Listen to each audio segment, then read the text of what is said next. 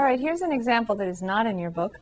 Find the slope of the tangent line to y equals negative parentheses x plus 3 squared plus 2 at x equals negative 3.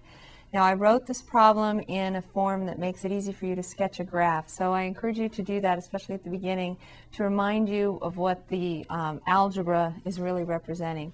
So when we sketch a graph of this, recall our parabola days, we have the square of something in parentheses. Remember that in here, since it's x plus 3, we have a horizontal shift of negative 3, right? So we're shifting to the left 3 units. And then outside the parentheses, we have plus 2. So that's our outside change, our vertical shift up 2. And then the minus in front of the squared term means down. So we're also interested in the slope at x equals negative 3. So that's also a clue that we at least want our x values to go to negative 3.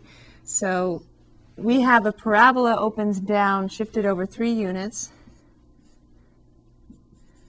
and then up 2 units maybe here. When x is 0, what's y? Something pretty negative, right? 0 plus 3 is 3. 3 squared is 9. Negative 9 plus 2 is negative 7. So our y-intercept is somewhere down here at negative 7. We don't need that to do the problem, but it just helps us to get an idea of the graph. Something like this. Downward parabola shifted over 3 units, up 2 units, and they're asking for the slope at x equals negative 3. So the slope at x equals negative 3, the tangent line at the top of the parabola like that actually looks like this horizontal line. And what's the slope of any horizontal line?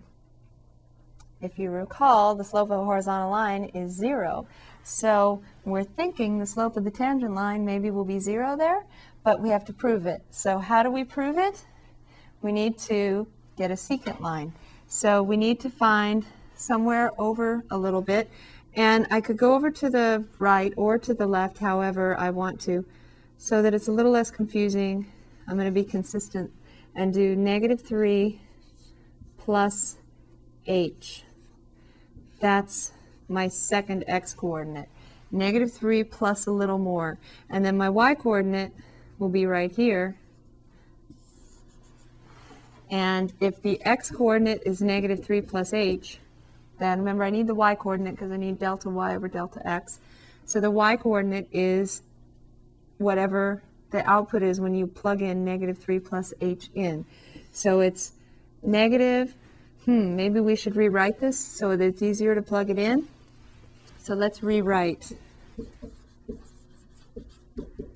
our function. Normally the function is going to be given to you in an easier form.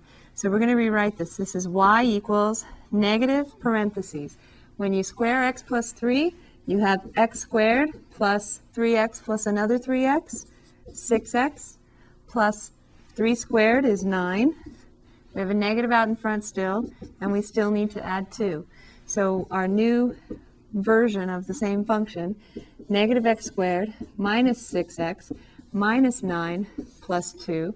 So we have y equals negative x squared minus 6x minus 7. Notice negative 7 is our y-intercept. Much easier to see when it's in this form. When x is 0, y is negative 7. So this is our function, y equals negative x squared minus 6x minus 7. So that's what we need to input negative 3 plus h into. So I have negative 3 plus h, and then I need to square it, and then I need to subtract 6 times negative 3 plus h, and then I need to subtract 7.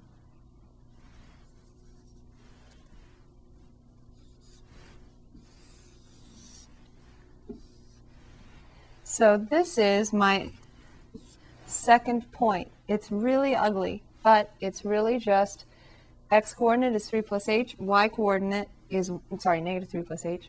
Y coordinate is what you get when you plug negative 3 plus h in for x into the function negative x squared minus 6x minus 7. Each of these represents, we'll call it x2. We have x1 and x2, so that's our second x coordinate.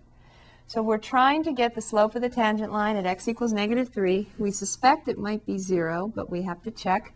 And so we need our formula. Remember that. And I encourage you to write this a lot because if you do these problems where you're always looking at the formula, then when you get on an exam or a quiz, you might forget that you never memorized it. You might just always expect the formula to be written for you. So the slope of the tangent line is the limit as h goes to 0 of the slope of the secant line. And then the slope of the secant line is always delta y over delta x, which is y2 minus y1 over x2 minus x1, which is y2.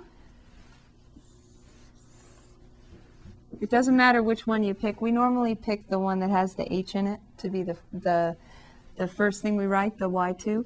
So y2 is that big ugly mess, negative, negative 3 plus h squared minus 6 negative 3 plus h minus 7.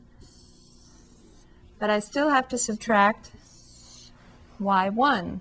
y1 is parentheses, negative 3 plus 3 is 0, squared is 0, so plus 2, so I actually don't need the parentheses. When x is negative 3, my y value is 2. So y2 minus y1 is this numerator here. Here's the second y coordinate for any h. Just the function with negative 3 plus h plugged in for x. Then minus the first y coordinate is just 2. When x is negative 3, y is 2.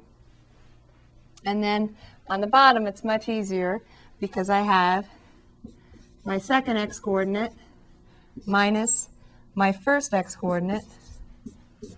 So I have negative 3 plus h minus negative 3.